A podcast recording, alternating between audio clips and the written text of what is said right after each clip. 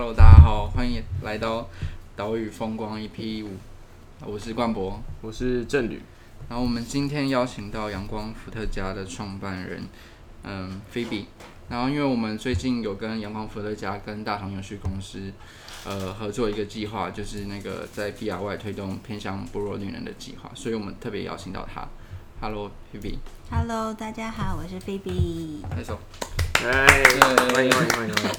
好，那可以请 Phoebe 先大概帮我们介绍一下阳光伏特加是在做些什么的吗？好。阳光伏特加是台湾第一个算是公民电厂的参与的平台。嗯。那为什么要有这样的一个平台？其实主要就是要解决民众没有办法参与能源转型、绿能的一些困难。那简单来说，那个困难就是一座太阳能电厂可能资金门槛非常的高，可能是几百万甚至几千万不等。嗯。所以呃，在我过去的博士论文的阶段，我看到这样的困难，也就是说，过去能参与的大部分是有资金能力的企业或是业主，他才能够去投入这样的绿能的一个商机跟市场。可是大部分台湾的民众可能跟我一样，我们可能口袋没有这么多的几百万、几千万，所以但我们还是很想要支持台湾能源转型这件事。那我们怎么做？所以我们在二零一六年，那我跟几个伙伴，我们就打造这样的一个算是让每一个人都可以简单参与的平台。那我们的使命大概就是希望让每一个人都可以呃在环境行动中找到经济价值，也就是说做环保不再是很辛苦的苦行僧的生活了。因为我们看到台湾有再生能源发展条例的支持，我们已经让绿能的发展是有经济价值的。只是过去民众没有办法参与这件事情，真的很可惜。所以，我们阳光伏特加就是透过这样的一个网络平台，让民众你可以选择提供屋顶啊。或是你可以小额出资购买太阳能板，或是你可以用爱心捐款的方式，嗯，都可以用很小的一个资金就可以去支持台湾的一个绿能的发展。那呃，这样听下来就是一个偏向集资的平台，然后去推动一个电厂。是，就我的理解，应该面向会属于像是一个社群或是一个地区性的一群居民一起出来推动一个电厂，所以才会称之为公民电厂嘛。那像这种。这种比较特别的类型也能称之为就是公民电厂嘛，这样。嗯，事实上，我们如果参考国际上对公民电厂这样的一个概念，它其实我们可以分广义跟狭义。那所谓的狭义，当然就是在地的居民共同去发起跟出资跟呃参与这样的一个公民电厂，这是我们讲的在地理区域上比较狭隘的一个公民电厂。但事实上有一种我们讲更广义的，它其实是用一个另外一种比较核心价值的方式，它。的公民电厂强调的是，这个电厂是由公民参与出资，而且这个绿能这个所谓电厂的收益是由这些参与者去共享，甚至它可以更有公益性的一个分配的做法。那这也是我们台湾在能源转型白皮书，我们第一次把公民电厂作为我们的政策的重点方案之一。所以在台湾，我觉得我们更应该去采用这样子的广义的方式来鼓励更多的公民电厂发展，因为我。自己的观察啦，台湾能源转型其实从两千零九年再生能源发展条例通过之后，才开始有比较显著的成长。可是公民参与这一块，却一直是我看到的困难，这个市场上的困难。所以我觉得走到现在二零二零年，其实我们台湾才慢慢开始有更多更多的公民电厂的组织或是推动的单位开始呃。起来倡议，或是真的去参与推动这样的一个公民电厂的一个做法，所以我认为在台湾，我们应该还是采取比较多元哦的一种方式来鼓励有更多更多能够让公民参与跟共享收益的这种公民电厂方式。那在这样的一个广义的概念底下，我认为阳光伏特加就是能够让民众更简单参与的一种方式。可是你会不会觉得说，在操作上，嗯，就在网络上，如果让大家去募资的话，嗯、对于这个公民电厂内部这个社群的集结力，或者是它对外宣传的力道会比较弱。例如说，我今天特别选一个部落或一个乡村或一个社区，那我就是很明确的是这个这一群人来做。它的特色可以是比较明显的，可如果今天只是一个屋顶，然后找大家来集资的话，它是不是就很难展现它的独特性？哦、呃，其实我会从，因为我是念社会学的，嗯、我会觉得你从呃网络社会，其实你会看到一种不一样的社群连接，嗯、也就是说。我们现在所处在这个社会，已经不再局限于人跟人可以见面的这种人际网络关系了。我们更多时候是透过手机网络，我们可以随时甚至到全世界去找到志同道合、理念相通的人，一起做一件事情。我想这也是这几年不是只有阳光伏特加，而是在我们之前，其实有非常非常多的群众集资的平台，在国际上已经非常的蓬勃发展。那其实我们会把它当做是一种。网络上的社会运动，也就是说，这样的一个群募平台，它募的不是只有钱，而是更多人对这个议题，或是呃，刚刚郑宇讲的，我们可能会支持某个部落的故事，某个守护海洋的故事，那我们就愿意一起用我的。一笔钱去支持这样的一个好事情发生，所以我觉得在网络时代里面，我会觉得群募平台反而是一个很聪明的工具，它可以召唤更多的人可以参与，我觉得这是它的价值，而这些人也会被集结起来，变成说以阳光伏特加来讲，我们就是召集到更多他想支持绿能的人，那以我们自己的平台的参与者就非常可爱。哦，就是他们因为我们。当你出钱，你可以买一片太阳能板去共享未来这个电厂的收益嘛？那我们还把发电的资讯都拉回到你的会员中心，或是你现在手机你用 LINE 就可以看到你的发电量。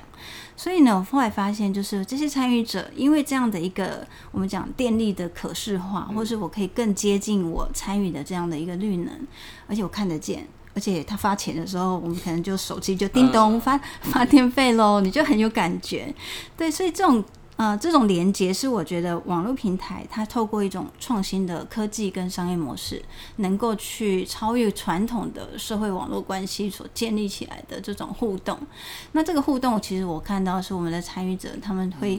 呃，也很热情的跟我们分享说，哎，我今天早上看了这个监控设备的发电量，还会跟我们的小编分享说，哎，今天我的太阳能板今天很早起，哦，他今天很早就起来发电了，或者今天太阳很大，他就觉得心情心情非常好，他就跟我们分享说，呃，他觉得他的太阳能板很认真在工作。那这就是我们讲的，为什么我们要推公民电厂？因为你有办法让人更多人参与这件事情，他就会有感觉，他对太阳有感觉，他对电力有感觉，他对能源转型也会越来越有感觉，或是甚至我们很多参与者，他开始对政策。有更进一步的那个呃热情，包含像每年等购等购费率在调整或是讨论的时候，我们也有参与者，他会跟我们分享说，诶，最近那个费率要调降什么的，你就看到说，诶，原来真的如同我们在研究过程看到的，像德国，他们有半数的呃能源转型都是由公民参与的，那他们的政策。支持度也相对非常的高，那这就是我们讲，你因为参与，你了解这个科技，其实你会更去认同支持这样能源政策，这也是我们在这个过程在我们的参与者身上看到的。确实，现在好像是在网络上找到志同道合的朋友，会比在现实生活中是是找到更容易，嗯，对，而且有种静妙七成的感觉，就像我住故宫附近，可是我。十年也才才去一次，就是离你很近的东西，你不一定会在意。可是，在网络上可以看得到的，你反而会更容易。对，而且你会因为你的理念去找到这一群不在你身边，但可能是呃身处在全台湾甚至是全世界，跟你一样认同这样的一个再生能源发展的伙伴，而你们都可以一起行动支持这件事情。对，我觉得它是一个超越时空的界限 的一种力量。可是，在凝聚社区本身的共识方面的话，你们等于是就用用公益的方式来处理，是吗？是因为像你们像是北海岸的那种公益案场，应该说我们有几种做法，嗯、我们还是可以，就是我们的平台像是一种工具，嗯，其实它可以被社区的这些嗯社群使用，嗯、也就是说，像北海岸好了，或是有一些地方，它像是社区发展协会，他也想要做公民电厂。可是他可能就没有技术的能力，或是他不了解这样商业模式，那或是他没有一个集资的一个管道跟方式。那其实阳光伏特加比较像是一个呃协助呃这种在地性的公民电厂，也是一种做法。也就是说，像呃我们今年在北海岸，就是我们讲合一厂跟合二厂的中间，我们终于找到了一个呃，算是可以盖太阳能电厂的地方。那它是在在哪里啊？在那个金山，它是一个六星级的露营区，然后有几栋建物，我们大概可以做就将近一百 k 瓦。对，那这样的一个场址，就是在就是我们找到要盖的地点，再就是要找找人找钱嘛。嗯、所以我们就是呃有透过在地的这些网络，包含呃废核行动联盟、绿盟等等伙伴，嗯、我们其实是希望更多的在地的民众或是支持想要。嗯、呃，支持呃所谓的废核，但你的下一步是什么？我不要核能，那我我怎么去选择我要的能源？嗯、那公民电厂就是在地民众他可以去采取的选择。嗯、那这一个就。将近一百 k 瓦的一个公民电厂，就可以由在地的民众优先的参与，或是我们剩下的部分就透过阳光伏特家这边的平台对外公开的，呃，让大家可以来支持跟响应。其实，在这种专案里面，我们就比较像是一个服务的媒介跟平台，我们提供一个金流的一个工具，哦、呃，让大家认识这一个地方的故事，认识这个公民电厂背后很深远的。这样，我们刚刚讲。其实北海岸这个案子是日照条件不太好，就是我刚才想问，是北海岸不是一直下雨啊？是是，所以我说在经济价值上它不会是最高的。嗯、那以阳光伏特家平台目前公民电厂这些太阳能电厂的投报率。大概平均二十年大概会有六趴左右，那北海岸大概只有五趴，但事实上还是比定存好好好啦。所以有时候我们也要保持着某种教育教育大家的一个概念，就是太阳能能它是一个好的投资商品，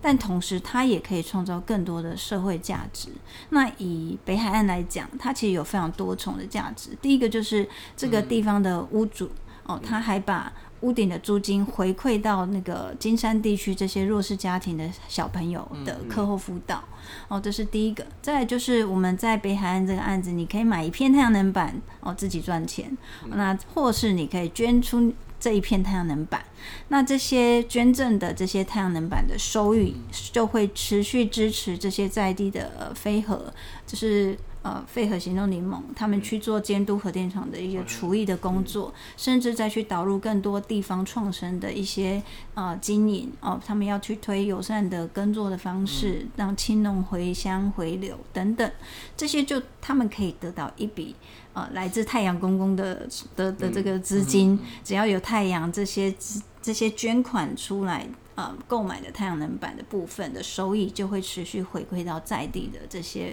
呃，我们讲在深耕培力在地这件事情。对，一 k 瓦的太阳能板大概是五万块。我们在阳光伏特家的那个单位比较特别，我们都是用一片太阳能板。哦，一片太阳能板，所以一片太阳能板大概大概一万五、一万六左右。一万五、一万六，平均大概一万五左右。那一百 k 瓦是什么概念？一百 k 瓦就是要看你这个一片是几瓦嘛。像我们在北海岸可能是假设一片是三百瓦，我们可能就是三片，就是一就是一 k 瓦。对，那一 k 瓦就是呃这些。板子拼起来的一个规模，嗯，对。我是说，那要怎么让一般人可以感觉到，一百 k 瓦大概是多少？例如说，一个人的家户用电可能三 k 瓦可以支持，那一百 k 瓦大概可以到什么程度？还是就是一百个家庭？对，一 k 瓦差不多是一个大概四口之家，一个一般的家庭的用电。对，但是还是要看你这一 k 瓦放在哪里，因为我们必须要清楚的知道说，这一 k 瓦一样一 k 瓦，你放在台北，你放在北海岸，你放在屏东，它的日照是不一样的，所以每一 k 瓦的发电量可能有一点点落差。你放在屏东，可能它的每天发的电可能是三度，三点可能。可能会接近到四度，嗯、可是你放在北海岸可能是两二点多，哦、对，所以它是要看你的设置量之外，也要看你所在地区的日照日照条件。所以我们在讲太阳，它是我们看天吃饭嘛，嗯、所以也要看他那天有没有认真出来工作。嗯、对啊，所以那个是不太要依地区而定它的发电量。嗯，嗯，OK，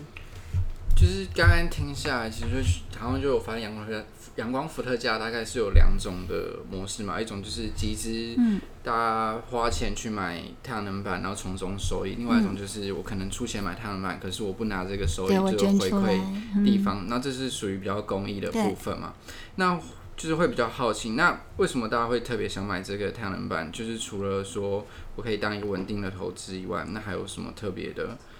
呃，诱因吗？嗯，其实，在我们阳光福的家，我观察到几种类型的人会蛮支持我们的。第一种当然就是环境的铁粉们，嗯、就是他告诉我们，那个环境才是最重要的核心价值，经济效益是附加价值。然后这种就是让人感动。嗯、那还有另外一群人，就是他其实非常看重的，可能比较是。呃，这样的绿能商品带来的一些收益，哦，嗯、它相对于定存真的是好好还蛮不错的。嗯、更重要是你在呃帮自己口袋存钱的时候，你还在为地球存下更好的未来。哦、那这个模式其实我们也看到蛮多爸爸妈妈他们会帮他的小孩存钱，嗯、因为我们本来就会呃去帮小朋友储蓄，嗯、那只是你存在定存，你不希望他花掉嘛，你可能就是一个利率不太好的一个状态。嗯、可是你如果买一片太阳能板，它的投报率比定存好。那更重要是，这些爸爸妈妈认为，我不是只有帮小朋友存钱，还帮他存下更好的地球的未来。嗯、那是一个为环境储蓄的概念。对，所以这个小朋友可以嗯看到那个板子是他的吗？嗯、可以啊，其实你可以用小朋友的名字购买。那那个爸爸妈妈、有一个地方一个有有有。嗯，就是你在买的时候，你就可以帮小朋友开一个账户，嗯、一个会员，那他就会有自己的太阳能板。那其实我们还看过一个非常感人的，就是有一个有一个人，他就说我要帮我太太买一片太阳能板送给她做结婚礼物，然后叫我们不要告诉他太太，他说这是一个秘密。对，然后我们就要偷偷帮他做，帮他太太申请，然后帮他弄一个一个惊喜，就这么有钱这样子。对对，没有重点。是大家觉得很感动的，就是没有什么比台电的短售合约更有保障的事了。所以你们刚刚讲这，就是你们的收益都是来来自于那个台卖电的收入，就是短售价格这样。是哦，所以短售价格一前就是二十年嘛。对呀，所以我说有什么比这二十年更有保障的呢？可是刚刚讲到这是一个比定存来的更。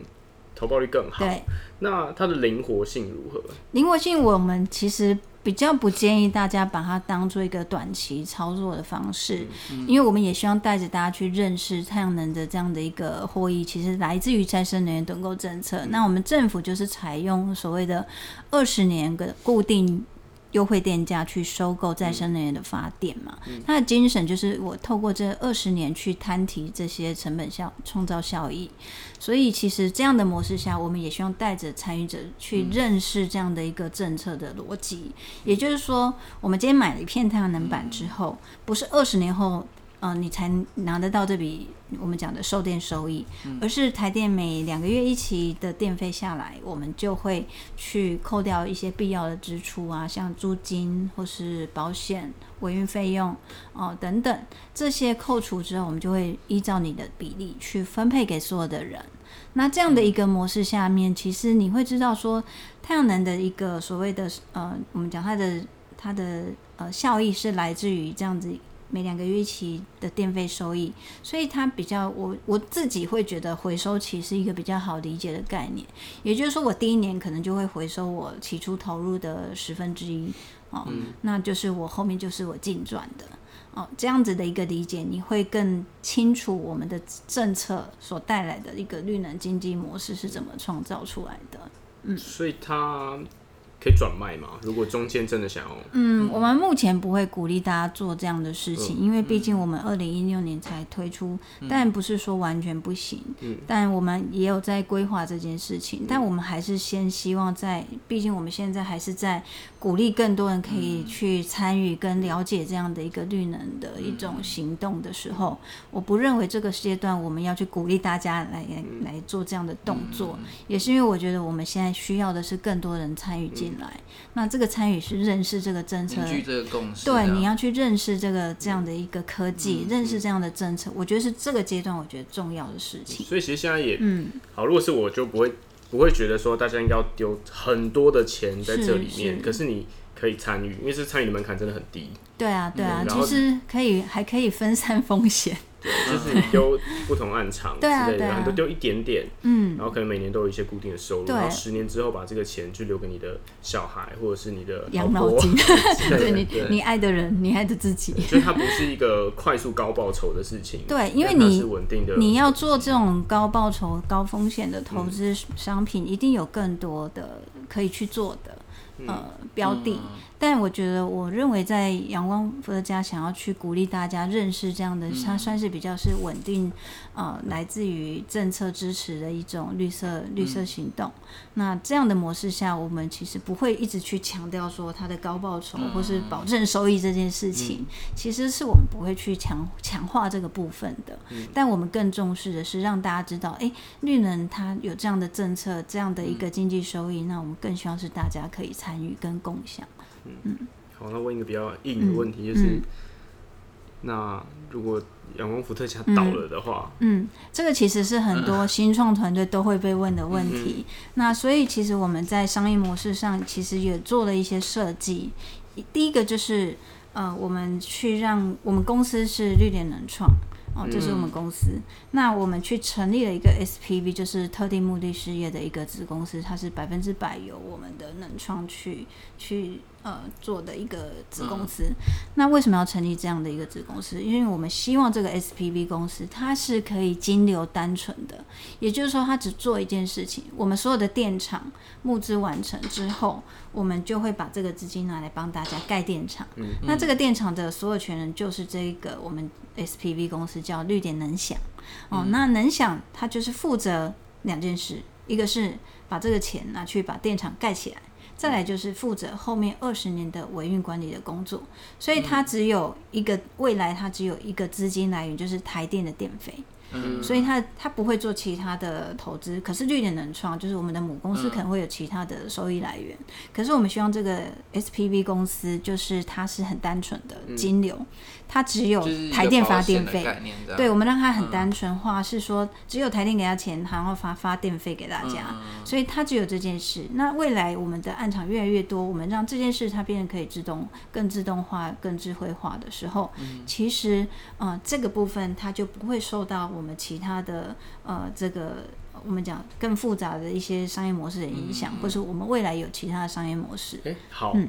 这对于投资的人来说是很有、嗯、听起来很有帮助的，很、嗯、很有保障。可是对你们来说，嗯、绿点能创的 现金流不是会少很多吗？嗯、呃，其实我们现在组织也是，我们其实是成长很多的。就是我们从二零一六、二零一五我们成立公司到现在，嗯、其实呃能创能想，它反而是资资资金越最多的 一个单位，哦、因为他所有的钱募到都是进到他那边，嗯、然后他他就发包去盖电厂，嗯。嗯、然后呃做完之后，他就是负责把维运的费用拿下来，嗯、然后去再去协助做维运这一块的发包，对，对，所以他这边是很单纯的。那能创当然就是我们希望他。未来其实阳光伏特加现在已经有新的商业模式了，嗯、那包含为我们在去年拿到台湾第一个绿能售电业，嗯、所以未来阳光伏特加也会做售电的这样的一个业务。那这个部分我们又会再把它切开来做另外一个 SPV 的公司，所以每一个公司每个子公司都有一个独立的业务，它不会互相去去影响到这个部分。那公民电厂的参与者，他就很单纯。我的合约关系是非常清楚的，在二十年期间，就是我买了一片太阳能板之后，我就是只要负责收电费。嗯嗯，OK。那个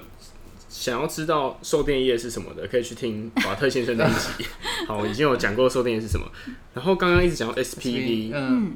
特定目的事业公司，它就是有点像某一种子公司，它可能为了某些特定的目的去特别成立。其实这个在太阳能的产业或是再生能源产业，其实都都有蛮多。因为有些呃系统业者，有些业者，他可能单独 for 某一个大型的电站，他们就会去成立一个 SPV，去让这个部分是很很很单独的金流跟稳定的。嗯嗯，所以阳光伏特加是一个平台。那我们每一个开的专案，嗯、包含公益的专案，其实我们都有专案的一个服务费用，嗯、因为我们要做非常多的呃事情，包含我要去设计这个专案如何去让更多人看见，嗯、或是我们要去行销这个专案，嗯、或是我们要去设计包装这样的故事。那这个就是我们其实在整个专案服务里面要做很多这样的工作。对，那公益专案其实我觉得就是我们要做更多的事情，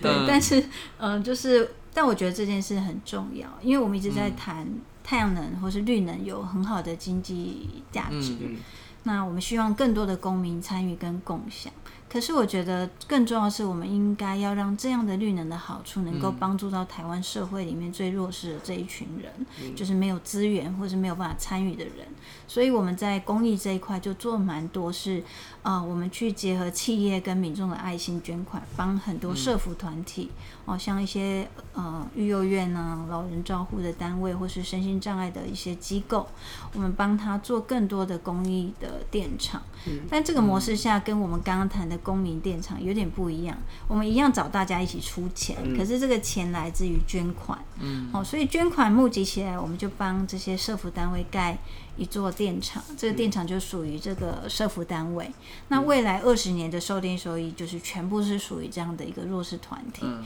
所以对他们来讲，就是只要有太阳出来的时候，他们就不用担心捐没有捐款这件事。嗯、特别像今年疫情，就很有，嗯、我们过去帮助过的这些机构就很有感觉。嗯对，就是刚刚就听有提到说，跟台电的趸售是前二十年嘛，嗯、所以这种公益暗场的模式，还谁？好，这种公益暗场的模式就是让你的捐款不是一次性的捐款，你啊，你可以是一次性的捐款，但是这个钱，你的爱心可以绵延二十年，对，就是啊，就是你懒得关心这些事情，然后你很，你可以一次解决，对，就一次解决，你就捐一笔，然后你二十年就可以说，嗯，我捐过了，我捐过，这样就好了，对，对一个。这这其实是一种一次性，但变成定期定额的概念。对对对，对，那比较好玩的就是，呃，应该说比较有价值的部分是，你不只是一次性捐款变成二十年，嗯、你的钱还会变多，因为太阳公公帮你赚更多钱。嗯，对，所以我们在呃我们的绿能公益模式上，其实就强调说，其实这个模式还可以把你的一次性的爱心变成一点六甚至到一点八倍左右的一个爱心放大的效果。嗯，更重要的是，你做爱心还可以爱地球。嗯，那企业在这里面的诱因是什么？嗯，其实企业本来就会做 CSR。嗯，也就是说，他本来就要履行他的企业社会责任，甚至是企业的环最近有一些绿电或环境的责任。嗯，那我们就让他们知道说，你本来就在做这件事情，你把这个资金放到呃盖一座太阳能电厂，它的效益就变大了，因为它还可以产出更多的绿色电力。对，那其实这个模式，我觉得对企业来讲，就是我们也看到蛮多企业是很认同跟支持我们的。就对企业来说，它之后也比较好写报告啊。就是同一笔钱做社会责任，对对，多元价值是我觉得绿能公益创造出来的。你不只是做爱心，你还支持了地球环境减碳。甚至我们呃去呃二零一八年开始有另外一种公益模式，我不是卖电给台电创造这个经济效益，我是让他走呃，因为二零一七年电业法修正之后，这种有一种自发自用型的再生能源设备，它的电力的。呃，每一千度可以产生一张绿电凭证，嗯、这就是我们现在看很多企业想要去购买的一个我们讲环境简单的证明。嗯、那这个就是我们在新的这样的呃绿电凭证的供应模式，很多企业他一样想要捐赠，可是他说我可不可以走这种？让机构可以自发自用，然后他可以取得这个机构未来发出来的凭证，因为企业本来就想要买绿电凭证，可是他会觉得我跟这些弱势团体购买凭证，我一样同时做了两件事，对，我履行了我的环境的行动的责任，可是我也同时，因为我跟他买凭证，这个收益又可以帮助支持这些弱势团体。嗯，嗯，我们需要解释一下 绿电凭证吗？嗯，你觉得？之后再解释，之后再解释可能会讲很长，太难，是不是？好，简单说，它就是一个绿电的环境减碳的证明，一个一个证明，去证明你发的是绿电，你有为环境减碳。那这个是由标检局去核发的。我想大家先有个基础的概念就就可以了。然后它是有价值的。嗯，反正就是。企业会愿意买这个东西，嗯、然后你可以用自发自用的方式对产生。也就是说，每一度的绿电，它可以帮机构节省它的用电。再来就是每累积起来一千度的绿电，就会有一张凭证可以去做移转跟交易。对，所以如果今天一百 k 瓦的话，嗯、一天可以发大概三百度。嗯，大概我们目前比较有实际发电数据的，大概因为我们在宜兰比较多这种模式的，已经发电的。如果大家有一个最早我们第一个是在盛佳明的长照中心，它大概二十二点二 k 瓦，它一年大概就可以产它，因为宜兰日照也是不好。嗯可是，嗯，我们还是认为把绿能放在这些地方是有价值的。嗯嗯、所以呢，虽然它日照不好，但是还是可以，因为宜兰有呃所谓阳光绿意的补助哦。那我们搭配的补助之后，帮他盖了大概二十二点二 k 瓦，大概未来二十年，每一年它都大概可以产生十八张的绿电凭证。对，嗯、那它就可以卖一张，可以卖到两千块左右。给企业去购买，嗯、所以它还是可以创造一些呃，我们讲的额外的绿色收益进来。嗯、然后另外一方面就是这个绿电又可以帮机构节省电力的支出。嗯，好，我们要不要来讲 BRY？对，嗯，好，我们现在要进入我们的今天最最重要的正题，就是在比亚外的这个案子。然后比亚外是一个在桃园复兴乡的嗯泰雅族部落，小小的部落，小小的部落，它只有十四户、十五户，然后一百一百多个人这样。那比亚外的案子是一八年的时候，我们就跟比亚外一八年年底的时候跟比亚外有接触，然后慢慢发现说这个部落是凝聚力非常高，嗯，社会共识非常强，然后对绿联也很有想象的部落。然后我们也发现，在这个部落的社会价值、环境价值跟生态价值都很高，所以我们后来也才想要帮助这个部落。然后我们等一下会讲说，为什么在这个案子里面我们要用公益的方式，甚至它不能采取刚刚的绿电凭证，然后解释这个原因。那我先讲一下 BRY 的这三个价值，在在社会价值上比尔外他做的一件事情比较特别的是。他不只是做老人供餐，他更他更做到一件事，老人送餐。老人送餐其实是在偏向部落最应该说更需要做的一件事情，但它的难度很高。像比尔外他可能要开车开到从教堂开始，因为做好饭嘛，嗯，然后送出去要开到七八公里远的地方去送餐，所以这些七八公里远的地方的老人，他其实是很难自己到部落来的。然后他的自己煮饭也比较困难，所以 BRY 有做到这件事情，这是他社会价值，我觉得特别有亮点的地方。然后在环境价值跟生态价值这两件事情，其实是有一点连接在一起。就十几年前开始，BRY 就在推有机蔬菜，然后他们很很重视的就是跟环境共存，就是你不会过度的摄取，所以一直在做的是自然农法、有机生态这种做法，所以他们的果园吧。跟生态其实是呃很结合，就是猴子啊，或者是这个蓝腹鷴，我不知道我们算生态系啊，可是就是动物会跟他们一起吃，对，然后这也是长老很推、很重视的一点。然后这个跟他们最重要的生态价值有关，就是其实很久以前比亚外的猎人可能是会补蓝腹鷴的。然后我们也听过这个蓝腹鷴烧烤的故事，对，那好不好吃我不知道，可是就是后来就部落也觉得说他们应该不要再继续这样下去，希望可以保护蓝腹鷴，所以就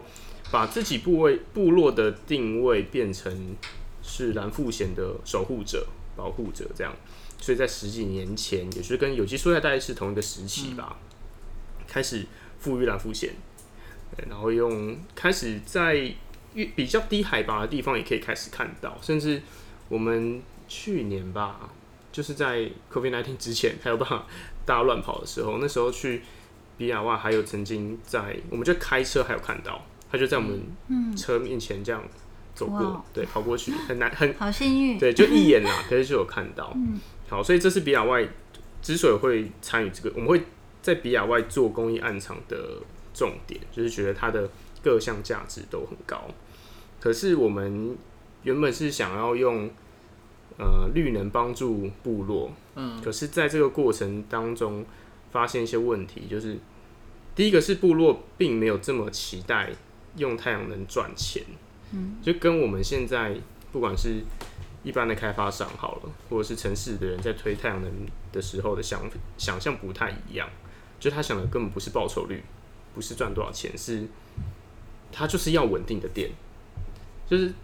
你们家多久没断电了？很久了。你住哪里？板桥啊。哦，你也算是新北的。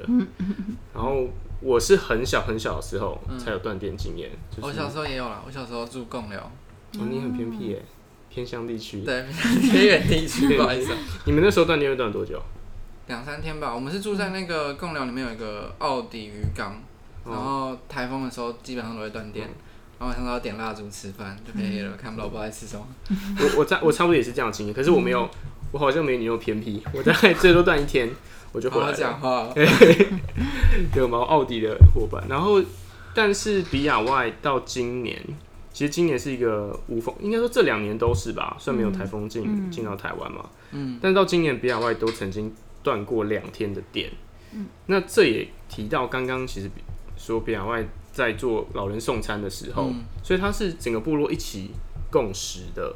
他们需要比较大的冰箱，需要一起煮饭，甚至台风天来的时候他们会聚在一起。但是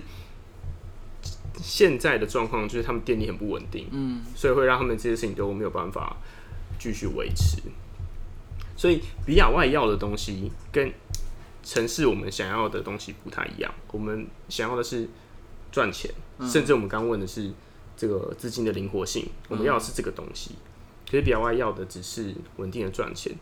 所以它其实一稳定的电量这样。对，稳定的电，对。所以它其实一开始就比较不走趸售的这个角度去想这件事情，所以就比较想从自发自用的角度来看。可是自发自用的角度，它会面临另外一个问题，就是刚刚说的绿电凭证，它还是要用设备登记，还是要同意函。就是我们现在的，的对，我们现在的法规规定，你要盖太阳能板，你要拿到政府认可，说你这个太阳能板是合法 OK 的，你必须盖在合法的建物上。嗯、可是现实状况就是，这些部落都不会有合法建物，甚至是乡公所，或者是就是很多，就是你根本就是找不到，不可能找到合法建物。但它没有合法建物，可是有建物在上面，有建物。就是家屋啊，就是教堂啊，甚至是长老的树屋啊这种，所以没有建物就拿不到合法的登记，没有合法登记，刚刚说的那个凭证也没有办法核发，所以它变成一个完全没有办法获利的案场。但是它又有这样的需求，所以我们也才想要用公益案场的方式去推。那一方面是提到我们觉得公益案场。可以让我应该再说明一下说，说这个工业暗场是有包含储能设备的。嗯，菲比可以帮我们介绍一下，就是这样的规划吗？就是怎么设计在 B R Y 的工业暗场，然后它的储能设备跟它的使用。嗯。基本上这里已经提到了，其实比亚外它凸显的不是只有比亚外的问题，而是很多偏乡或是部落的一个困境，嗯、就是因为它没有合法的土地跟建物，所以它没有办法走我们过去提到的这种我要卖店或者是走凭证的方式是没有办法行得通的。嗯那再就是需求面也不一样，就是比亚外它面临的其实是一个可能大部分台湾民众无法想象的，就是电网的脆弱度很高的问题。也就是说，他们可能处在。就是台湾的电力非常普及，所以我们家家户户都很很方便可以使用电力。可是，在这些我们讲呃偏乡地区、部落地区，它其实就是我们讲电网的，就是最偏远的地方、最末端的地方。所以，一旦有什么我们讲现在全球暖化、极端气候灾难越来越多，他们其实就是首当其冲的一群人。所以我们希望解决的就是，呃，他们可能在。灾难来临的时候，他们可能就变成一个孤岛了，因为他可能就没有电，失去对外联系、紧急联系，甚至是呃照顾这些老人部落的这些居民的功能。所以，我们觉得在 B R Y 一个很重要的事情是，我们希望帮帮他把绿能哦、跟 China 这边，我们可以一起把绿能带到这样的有需求的部落。再来就是在这个部落，我们做的一个比较不同的尝试，是我们结合了储能设备，也就是希望有这样的一个太阳能加储能可以提供部落紧急供电的一个、嗯、一个一个用途哦，让它可以成为一个防灾型的呃绿能的设备，可以帮助部落不只是节省电费的支出，更重要的是在天灾来临的时候，它还可以成为孤岛里面的一个一个绿色的方舟，可以点亮这个你知道这是一个群山围绕的一个地方，对，所以我觉得这是这个案子里面很重要的价值。那再来就是我觉得呃。这样的一个绿能发展，当然是结合了。我觉得每次去去比亚外都很喜欢听长老长老分享 他的他的价值，因为你会感受到说这些部落他们在我们讲敬天习物这一个概念上，或是与生态环境共存。这是我们应该去跟他们学习的，他们会更更重视这种我们跟生态之间和谐共处。那这也是我们最近看到很多再生能源发展，大家会开始去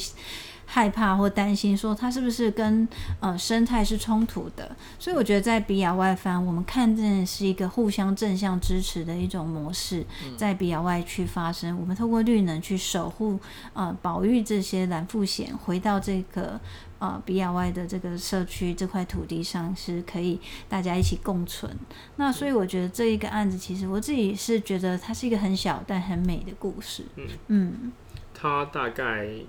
可以介绍，它现在是一百呃，总共是多十四 k 瓦，对，大概十四 k 瓦左右，嗯、然后搭配可以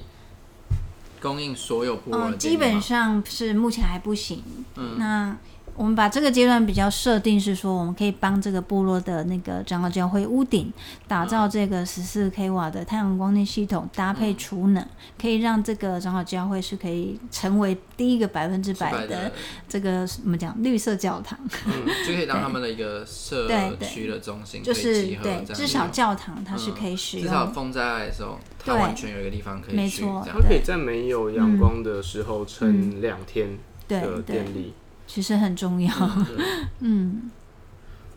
怎么样？你觉得怎么？你对这样的暗场有什么样的想法吗？就是呃，我觉得大家可能会好奇，我们为什么要就是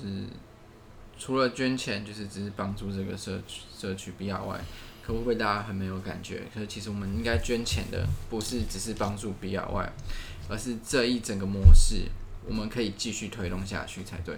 是，其实我觉得公益的模式，它有一个很大的召唤群众的力量，因为它会让你。我们也许还真的不一定有钱可以买一片太阳能板，嗯、但我一定可以出五十块、一百块、五百块，我都可以支持。如果我想要支持，我一定可以去做这件事情。嗯、所以这就是我们讲的，不要忽视一个人很小的力量。你看，我们公益专案其实就是让你毫无门槛，嗯、你一块钱你都可以拿出来捐、嗯、哦。所以其实他有也不用到说我要买一片，然后自己赚钱。但是我觉得他更有那种大爱的精神，让你去把你自己的力量去支持一个我们觉得对台湾更有意义的绿能，在一个我们觉得更需要的地方去点亮这个这个这个社会需求的一个层面。所以我觉得这是绿能公益最。一直以来，我觉得它是很重要的价值。它召唤的不是只有民众、公民电厂的参与、行动、实践，它还把这个绿能放在我觉得台湾最需要的地方。那我觉得 B L Y 也是我们觉得，呃，是是每一度电的价值在那边也可以是多重的，呃，各种效益的最大化的地方。我会觉得说，公益这件事情，它永远都是一个手段。它不是最终的目的，嗯、就是，呃，公益没有办法做一辈子，但是它可以填补一些现在政府没有办法做到的事情，但是是我们期待政府做到的。例如在这个案子里面，呃，偏乡部落的电网不稳定这件事情，我觉得是应该要被填补起来的。嗯，但是目前的制度就是没有办法做到这件事情，不管你说是我们的建筑法规也好，或者是我们的能源政策也好，它就是没有办法做到这件事情。可是公益案场可以去填补这样的缺口。所以，我不觉得公益暗场未来三二十年后、三十年后我们要继续这样推。嗯，可是，在现阶段，我觉得它是必要的过程。对，这是我觉得为什么我也会很支持这样的做法。嗯，至少在现阶段，我觉得它是必要的。对，觉得各种社会议题可能一开始都是这样发展起来的，就是一群人比较在意，然后花自己的时间跟力量来做。那久而久之之后被注视到，它就应该被制度化，然后开始。就不需要再用这么多公益的方式来推，嗯，对，好，然后，嗯、好，那差不多。刚刚讲到，就是为什么要捐比亚外？最现实的就是你可以拿到一些好处，因为我们有分四个额度，是跟部落这边合作的，一个是一千、三千、六千。然后一万八捐一片的概念，捐捐一片，然后这个 P P 可以介绍一下这四个东西的回馈品吗？好啊，你只要捐一千，就等于呃十八分之一片太阳能板的金额哦，你就可以得到这个部落很用心做的一个手做的吊饰。那三千就是我们可以结合呃蓝富贤的一个衣服。那我觉得我也是因为这个部落开始认识蓝富贤的。对，那六千大概就是三分之一片太阳能板，那你就可以去。啊、呃，漫游比亚外的一个小旅行，去体验这个部落的一些呃静态的一些活动。嗯，那最后就是你也可以像捐出这一片太阳能板，就是一万八千元左右的金额，就等于捐一片太阳能板，你就可以深度的跟着呃部落一起去探索比亚外。那我真的觉得，我们透过群众参与，其实是要号召的不是只有钱，嗯，而是把人。哦，对这个部落的连接都去串联起来，未来这样的一个串联不会是只有这一次，而是未来我们都因为认识了比亚外，认识这个美丽的部落，未来我们呃在经过的时候，或是当你想到的时候，其实你都可以去探访，它会成为你。在呃未来人生，甚至你旅游道路上都会想要再去的地方，像我们每次去都觉得哇，好想要去好好的放松，对，一整天不要做事情，对，对啊，所以我觉得就是，嗯、呃，这种串联人跟自然的关系是，也是我们需要重新去把它连接起来，这是我觉得我们现在人都市人很疏离的一个一个状态。对，这个案子啊，在这个。应该说，比亚外是在拉拉山的附近，嗯、对，然后下面山下就是慈湖，嗯，所以你可以有一个三天两夜的行程，就可能去看一下慈湖，然后找个地方睡，隔天去比亚外有一整天的生态旅游。那爱吃东西的去比亚外绝对不会后悔，因为他们的食物真的很好吃。就是我没有很重视健康，可是他们的菜就很好吃，他们的枇杷很好吃。对，只要选对季节去，就是你一定不会失望。然后你如果还有时间就可以去拉拉山吃水蜜桃。对，那我们这个计划应该是在明年四月的时候，希望春天的时候我们可以完成这个电厂。对对，然后四月的时候应该会有 邀请大家，邀请大家去 DIY。对对，所以有兴趣的朋友，我们可以搜寻点亮 DIY。那或是可以参考我们的网址连接，嗯、然后就可以动动你的小手，嗯、就是可以用捐款或是分享这个专案，我觉得都是一个参与支持的方式。可以捐五十一百啊？可以，真的可以自己设定一个价钱，可以对，一天一杯咖啡的钱就真的都可以，只要你愿意，你一定可以找到你可以支持的方式。那可以定期定额吗？就是我目前我们是一个。一段期间内的，所以目前就是期间限定就对了。十二月二十号以前，请大家要把你的小铺满去看一下，里面有多少零钱可以捐出来。对，好，这个事情真的门槛很低啦，然后也很简单就可以做到。我们目前募资的大概到百分之四十，所以我们还有蛮大的部分需要大家一起帮我们努力达成。那我们一直相信台湾民众是很有力量的，所以。就是期待大家的行动，让我们看见这个力量。嗯，而且这个捐款就一鱼多吃啊！你可以说你参与了能源转型，嗯、你看参与了这个原住民的文化保育、蓝富贤的富裕、有机蔬菜的斜杠斜杠，对斜杠 斜杠捐款，斜杠捐款。好，那今天就这样，我们还有需要什么补充吗？应该基本上就是补充，就是希望大家补充在别的地方，用你的荷包帮我们补充一下。好，我们。很感谢菲比，谢谢谢谢，谢谢。好，那就这样，大家再见，拜拜，拜拜。